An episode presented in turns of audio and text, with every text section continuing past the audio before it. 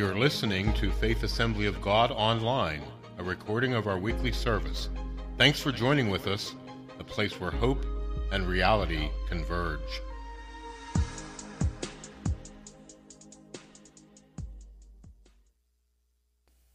I uh, want us to do something tonight, and that is stand.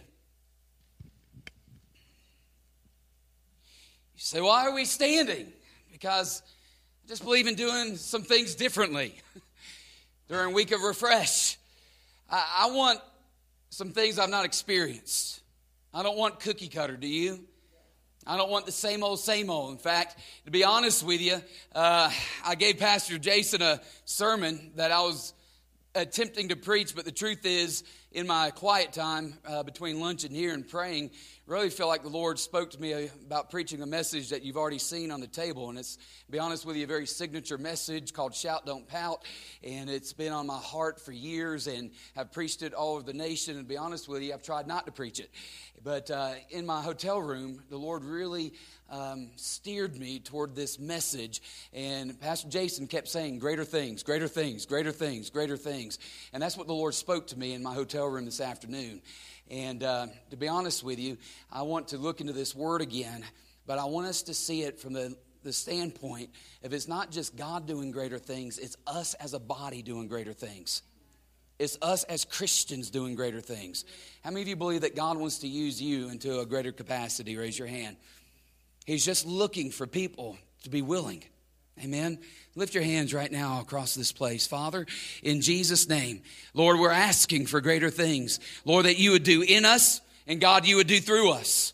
I pray in the name of Jesus that, Lord, that you would release us, Lord, to be who you've called us to be. Lord, that you would put your spirit and your anointing upon us in this season. Lord, this is due season. Whew.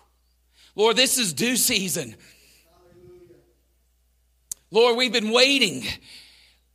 Lord, we preach on the season of waiting, but Lord, what about the season of due season where, Lord, you're looking at the church and saying, it's time, it's time to go. It's time to be the body of Christ. It's time to be the believer, the Christian, the young man, the young woman, the man of God, the woman of God that I've called you to be. It's due season. And Lord, I pray in the name of Jesus, would you release us into due season, God?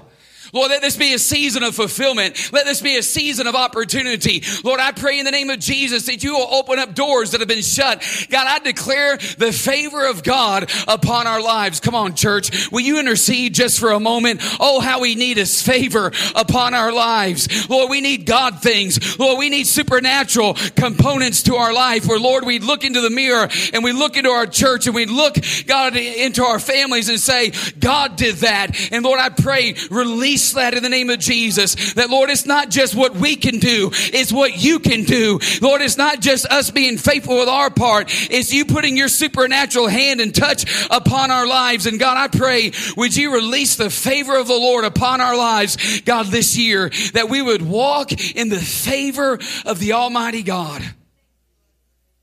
Come on, I dare you to pray this prayer right now. Say, God, favor me. Lord, favor me in the name of Jesus. Lord, open up doors that have been shut. God, help me to see things. Mm. You know what the Lord is saying to some of us? There are doors that you've not even seen yet. There are opportunities that you've not even seen yet. God, open up our eyes. Lord, to see broader, to see wider, to see deeper. Lord, to see beyond the immediate. Lord, give us spiritually a twenty twenty vision, God. In Jesus' name. In Jesus' name. And everybody say, amen. Oh. You may be seated.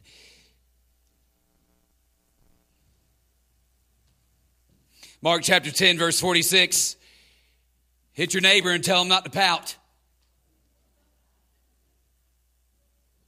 Hit your spouse and tell them to quit pouting. Hit your daddy and tell him to quit pouting. Preacher told me to. Shout, don't pout. It's been a signature message. I'll never forget where I was whenever God spoke it to me, because to be honest with you, it was in the depths that God spoke this to me. Understand this. Some of your greatest seasons of desperation will give birth to some of the greatest seasons of revelation in your life. It's in the season of the depth that you hear God. It's in the season when you're least expecting it. When how many of you understand what I'm talking about? We're in a season where you're just eating carpet before God.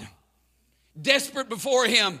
Desperation gives birth to revelation in your life. Revelation should give birth to application. How many of you understand? God is wanting us to be doers of the Word. And whatever He reveals, He is wanting us to do. Somebody say amen. So those revelation... There's meditation, there's revelation, there's application, and then there is manifestation. Let me go ahead and say the pattern for you one more time. There's desperation. Everybody say desperation. Desperation gives birth to great revelation. Everybody say revelation. Paul said, I pray that your spirit might be enlightened, that you may know Him better. A spirit of wisdom and revelation, that our hearts would become enlightened. And so you have desperation, you have revelation, and then you have what?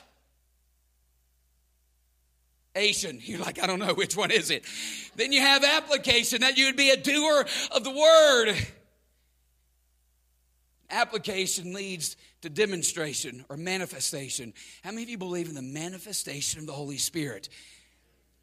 The Spirit of God be poured out upon us in power. You understand that the gospel is not just a feel-good message. You understand that the gospel is not just inspiration for good living. You understand that the gospel is not just a patty cake gospel. It is the gospel of power that must be manifested in our life and through our life.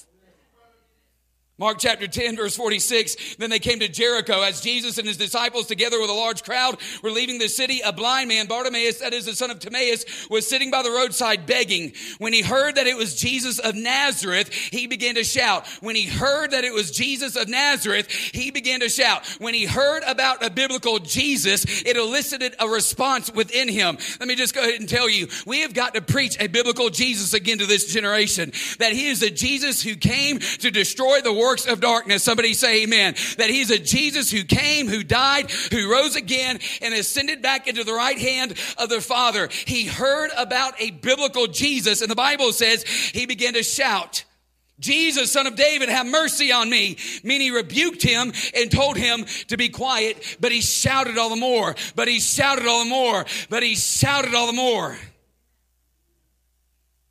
The enemy of shout in your life is often shh. The moment that we become aggressive in the things of God, the moment we make a decision to throw off certain identities like we're going to talk about tonight, the moment we decide to get out of the boat and to walk on water, and the moment we begin to shout, rest assured, your flesh is going to say shh. Die to yourself so that he might live to another level? I don't think so. Rest assured that the enemy is going to shout and try to talk you out of, listen to me, what God is trying to talk you into. I am tired of seeing believers allowing the enemy of their soul talk them out of what God is trying to talk you into. Oh, shh. The greatest enemy of shout is shh. How about our own unbelief? How about our own doubt? We begin to shout and we hear things like, this is really not worth it. We hear things like, well, this is really is not going to work out anyway. Well, we've prayed about this before. I've tried to do this before. And we silence our own shout because of a spirit of unbelief. Hit your neighbor and say shout. Hit your daddy and say shout. Hug your mama and say shout. He began to shout all the more, Son of David, have mercy on me. Jesus stopped and said, call him. So they called to the blind man and said three things I want to say to you tonight. Cheer up, on your feet, he's calling you. Cheer up, on your feet, he's calling you. Come on, you got to say it with me. Cheer up, on your feet, he's calling you. Throwing his cloak aside, he jumped to his feet and came to Jesus. What do you want me to do for you? Jesus asked him. Let me just call a time out. Don't you think it was obvious? You're blind. Don't you think that's obvious? What would you like for me to do for you? Duh. Let me just go ahead and say, there is a participation that we have in the miraculous in our lives. I believe in a Jesus that can just do it. But here was an invitation for Bartimaeus to participate in what God was trying to do in his life through prayer. It's not that Jesus doesn't know our need. It is that we need to say it. It's that we need to declare it. The blind man said, "Rabbi, I want to see." "Go," said Jesus, "your faith has healed you." Immediately he received his sight and followed Jesus along the road. Let me remind you about a principle in the kingdom of God, and that is this. It is your attitude that sets the atmosphere for the amazing to take place in your midst. It is your attitude that sets the atmosphere for the amazing to take place in your midst. How many of you understand that attitude is everything? If you have kids or you've ever worked with teenagers, how many of you have ever said, it's not what you've said, it's attitude determines the atmosphere for the amazing to take place in your midst. My oldest son, Jake, started playing soccer again Uh, a couple of seasons ago, or uh, about six months ago, actually. And at the same time, he got braces. How many of you know what I'm talking about? You remember those days? Yeah, that's a fun check to write. And the dentist told him, the orthodontist told him, you've got to wear this mouth guard. And he's wearing this mouth guard out playing soccer, and I can tell that he's playing with his mouth guard. He just can't get used to it. So he runs on the sideline. He says, "Daddy, hold out your hand." And he takes this mouth guard out, this nasty, slimy, spitty mouth guard, and puts it right in my hand. He says, "Thank you, Daddy. That was getting on my nerves." And he takes off to play. It was amazing to me. It, that was just six months ago, but it brought back a memory of whenever he was born. Do you remember when your first child was born? I know up here in Pendell that you guys, you ladies are, you're strong and you're courageous, and you have your baby, and four hours later, you're back to work. But down south, we are sissies. Okay, my wife and I, when we were pregnant, understand something, Kyle. When your wife is pregnant, it's not just her that's pregnant. You're pregnant too. There's a politically correct way to say this. We are pregnant. So when we had our first baby, my wife was induced. And we exercised the gift of the epidural. It's a gift from God. Came in at five thirty in the morning. They were pumping her full of drugs. I had my video camera. Because every man needs blackmail. Come on, Kyle, I'm teaching you some things. "Hey, doc, push a little bit more in that I V." Induced. Atmosphere continued to build the entire day. I was a youth pastor. My youth ministry filled up the waiting room of the hospital. They didn't invite us back to the hospital after that. Aunts and uncles that I didn't even know were family members were coming to visit. I'm from the South. We're all related. People showed up out of nowhere.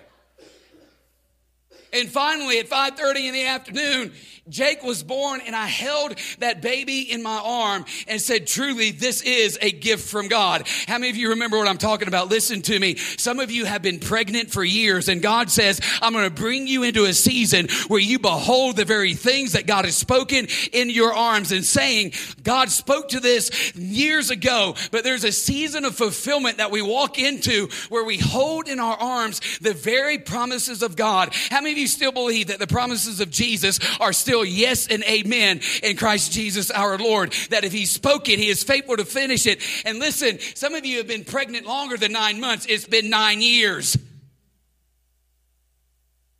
And in this season, listen to me, let the Holy Spirit come upon you again, that that baby on the inside of you might kick. Don't you remember, moms, feeling that baby kick for the first time? Oh, I know there's something inside of me. Listen, this whole week is called Refresh. The whole emphasis is God unlocking certain things. Oh, may the babies of our life begin to kick again on the inside of us, that we might have a sense of hope and renewed purpose about the very things that God has spoken over our lives. May the Spirit of God come upon us and the baby on the inside begin to kick. The only problem is that every once in a while, you got to set and determine your own atmosphere. That's what blind Bartimaeus had to do. Truth is, he didn't have a violin to help set his own atmosphere. He didn't have three different worship teams like your church is blessed with. You know, there are seasons of your life where the preacher doesn't go home with you, or the worship music is great on Sunday morning, but it's not going to carry you on Monday afternoon. That part of maturity is learning how to set and determine your own atmosphere of life. David said it this way, "This is the day the Lord has made. I choose to rejoice and to be glad in it. And though I'm thankful for my pastor and my worship team, I don't have to have my favorite worship band on in my car and other to praise the Lord. I've got my heart and I've got my mouth, and this is the day the Lord has made, and I choose by an act of my will to rejoice and be glad in it. Maybe not for it, but in it, I choose to rejoice." That's maturity. That's what Bartimaeus had to do. Set and determine his own atmosphere. What would possess him? He was blind Bartimaeus, the outcast of society. Religious people surrounding the scene. And here Bartimaeus is shouting, "Jesus!" Didn't he realize this was not the point in the service to interrupt? This was not the right moment. You know how it is. The right moment. No, no, no, no, no. What would possess him? A couple of things. Number one, he recognized that he was at a divine place. The Bible says he was at a place called Jericho. And I believe he sat there and realized, wait just a moment, if walls fell at a place called Jericho in the past, then why can't walls fall at a place called Jericho right now? Ladies and gentlemen, if God can do it in your yesterday, why can't he do it in your today? If he can do it in your grandma's life, why can't he do it in your life and in your generation? Why can't it, the presence and the power and the promise of God be perpetuated to your children and to your grandchildren? I thank God for what he did in my yesterday, but I'm expecting God to do something in my today. How about you? He is the same today, yesterday, and forevermore. And I've made a decision that God is going to perpetuate his presence and his promises through my life into the next generation. If walls fell at a place called Jericho yesterday, why can't they fall right now? And I believe also he sat there. Why would he shout? What would possess him? He recognized a divine principle, and that is this. If Jesus can do it for somebody else, why can't Jesus do it for me? I think maybe he heard about a leper who was healed of leprosy, somebody else who maybe was resurrected from the dead, and he sat there and thought to himself, if Jesus can do it for him, if Jesus can do it for her, then why can't Jesus do it for me? Ladies and gentlemen, how many of you believe he's no respecter of person? If he can do it for somebody else, then why can't he do it for you? If he can restore somebody else's marriage, he can restore yours. If he can heal somebody else physically, then he can heal you physically. If he can bring emotional breakthrough to somebody else's life, then he can bring it to your life. And if he can set the captive free elsewhere, then certainly he can set the captive free in the house of God tonight. He is no respecter of person. He's just looking for a childlike faith. What would possess them to shout? Here's another one. He got fed up with his problem. I don't know how theological this sounds. I'm going to give Pastor Jason plenty that he can clean up next week. He's already going to have to preach on spit again and correct all my theology about that. Okay, here's another one. I'm just going to put this out there to you. The people who want, the people who get set free are the people who want to get set free.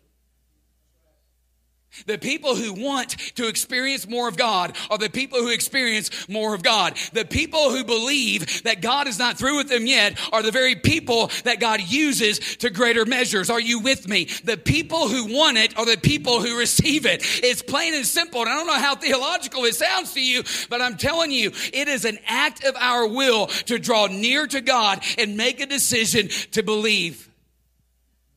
How do you know? Blind Bartimaeus. Oh, look at the title above verse forty-six. Blind Bartimaeus. Blind Bartimaeus. Blind Bartimaeus. He was identified by his issue and had just a moment where he said, "I'm tired of my issue being my identity." The banner over his life. Blind Bartimaeus. Identified by his issue and identified by his past. Listen to me, church. How many of you would realize once again that the banner over our life is not our issue? The banner over our life is the love of God. Come on, somebody. That we do not have to live under the banner of our yesterday, of our issue. We can live under the banner of the love of Jesus Christ. And so he shouts. But many rebuke him and tell him to be quiet. He shouts, and many rebuke him and tell him to be quiet. This is where a lot of the victory is lost. This is where a lot of the victory, I should say, is forfeited. Because to be honest with you, in the Pentecostal circles, I believe that we still know how to shout, but we have lost shouting all the more. Make the decision. Though you come against me, I tell you what, go ahead and rebuke me now, because your rebuke is going to be a source of encouragement to me to shout all the more. Resist me. Please come against me. Listen to me, church. If you're under spiritual attack, it might be because you're doing something right. If you're in a season of resistance, some seasons of resistance is because we have done foolish things. Others is because we are doing the right thing. I get concerned about Christians who never are a part of any kind of spiritual warfare whatsoever. Are you with me? I want to be the kind that is aggressive in my faith, that gets the enemy's attention. Every once in a while, I want my steps of faith to cause my own flesh to scream as it's dying to itself. Resistance is not a bad thing. Resistance can be a good thing. And the Bible says that Bartimaeus shouted all the more, shouted all the more, shouted all the more. And all of a sudden, look at what happens. The very people, listen to me, that were speaking against him in one moment, once Jesus began to speak up, are now speaking on his behalf in the next moment. Let me go ahead and put it to you this way. There is something about perseverance. There is something about continuously walking around the walls of Jericho in your life. There is something about not throwing in the towel and not quitting, and that is this. You will soon realize if you do not grow weary in your well-doing, but you continue to shout and shout all the more, and you continue to persevere in your faith, you will discover that, listen to me, the very things that you thought were going to take you out in one season are really the things that God is going to use to take you up in your next. And the very things that you thought could be your ending. Come on, how many of you have ever had an issue like that? This could be my ending to an aggressive faith.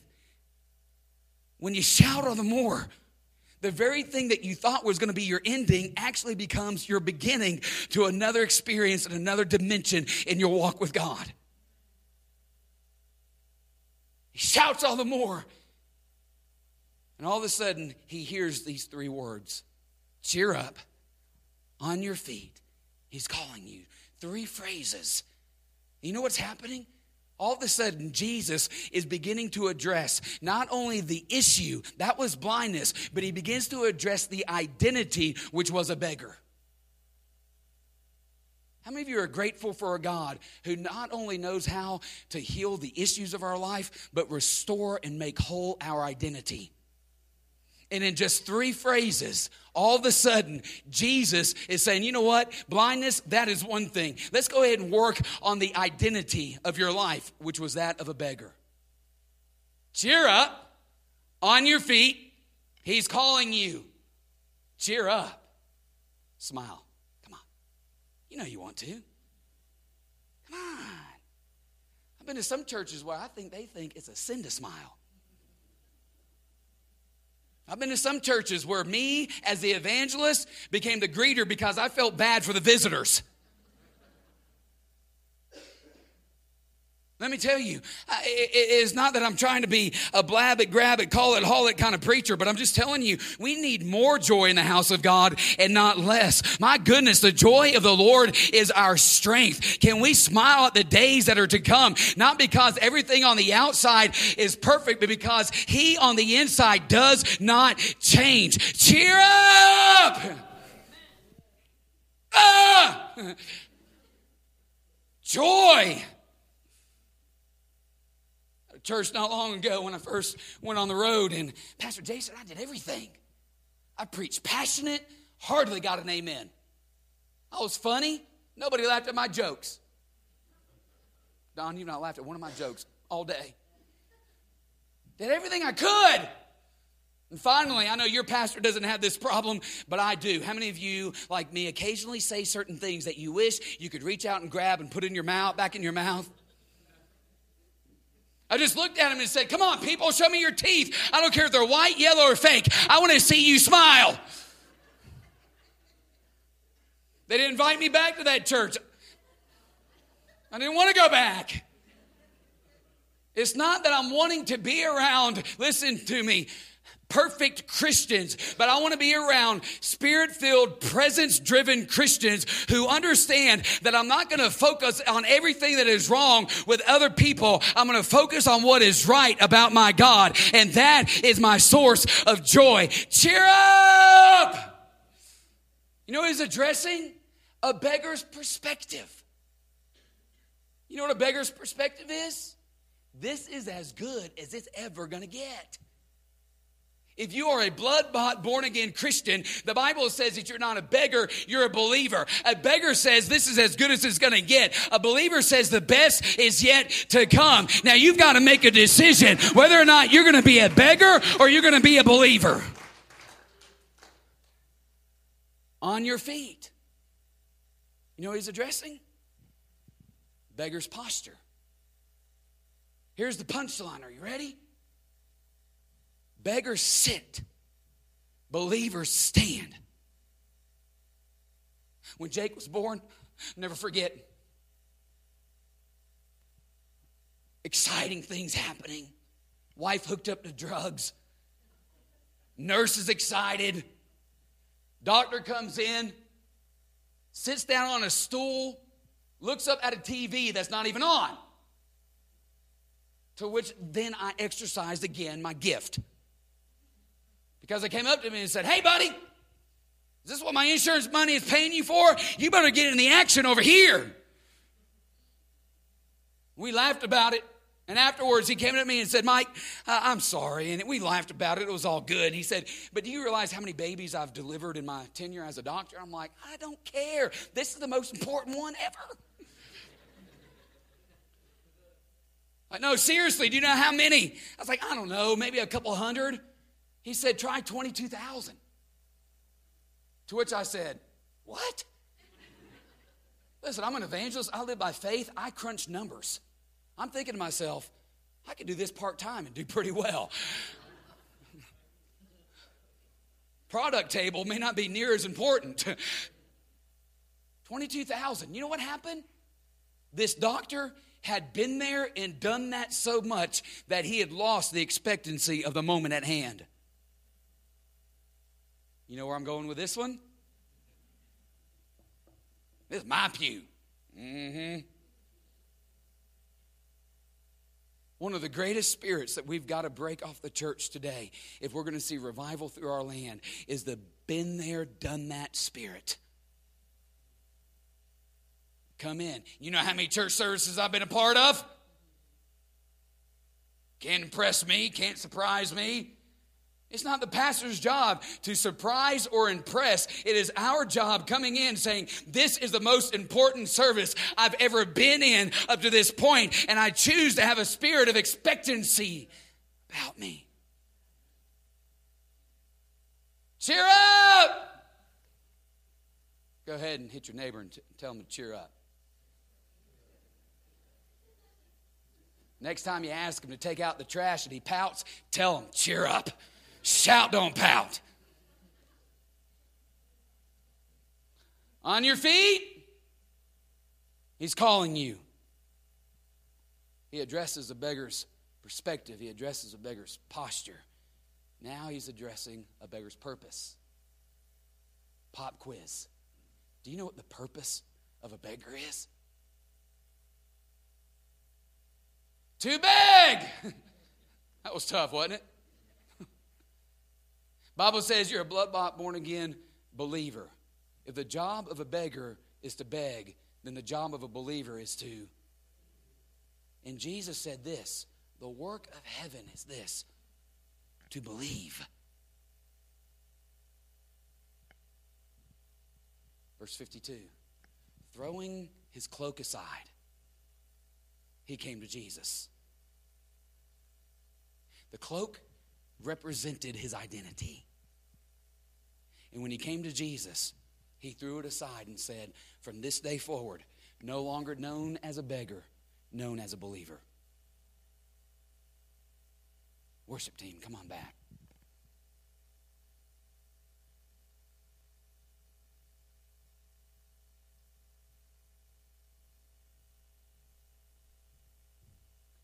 Aren't you grateful for the worship ministry of this church? Aren't you grateful?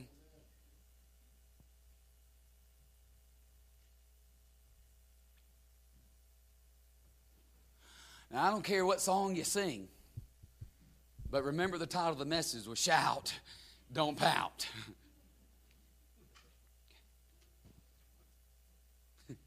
There's something about throwing off the cloak of a beggar. See, oh, that was good. Bang those keys.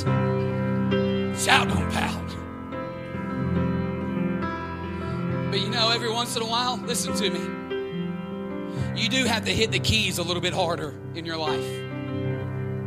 You do have to hit the drums a little bit harder. Drummer with cool hair, I want you to hit the drums hard. I know there are seasons where we want to turn the volume down, but listen to me. There are seasons in your life where you need to turn the volume up.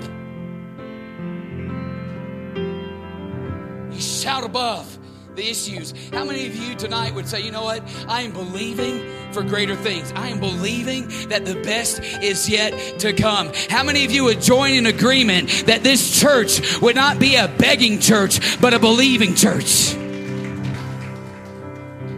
Stand with me, would you?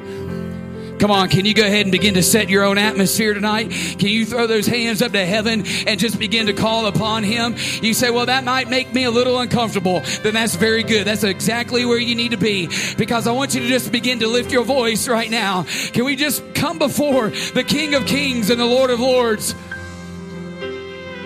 Lord, we worship you. We worship you. Come on. Oh, let the Lord put a new song in your mouth tonight, a hymn of praise to our God.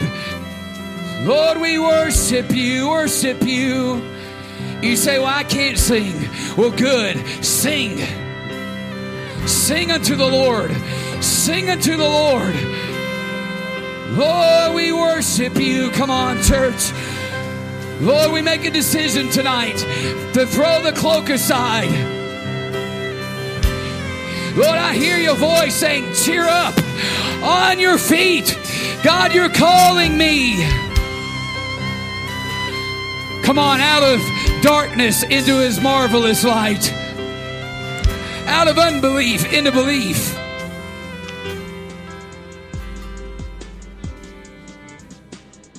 Thanks for listening. Tune in again next week.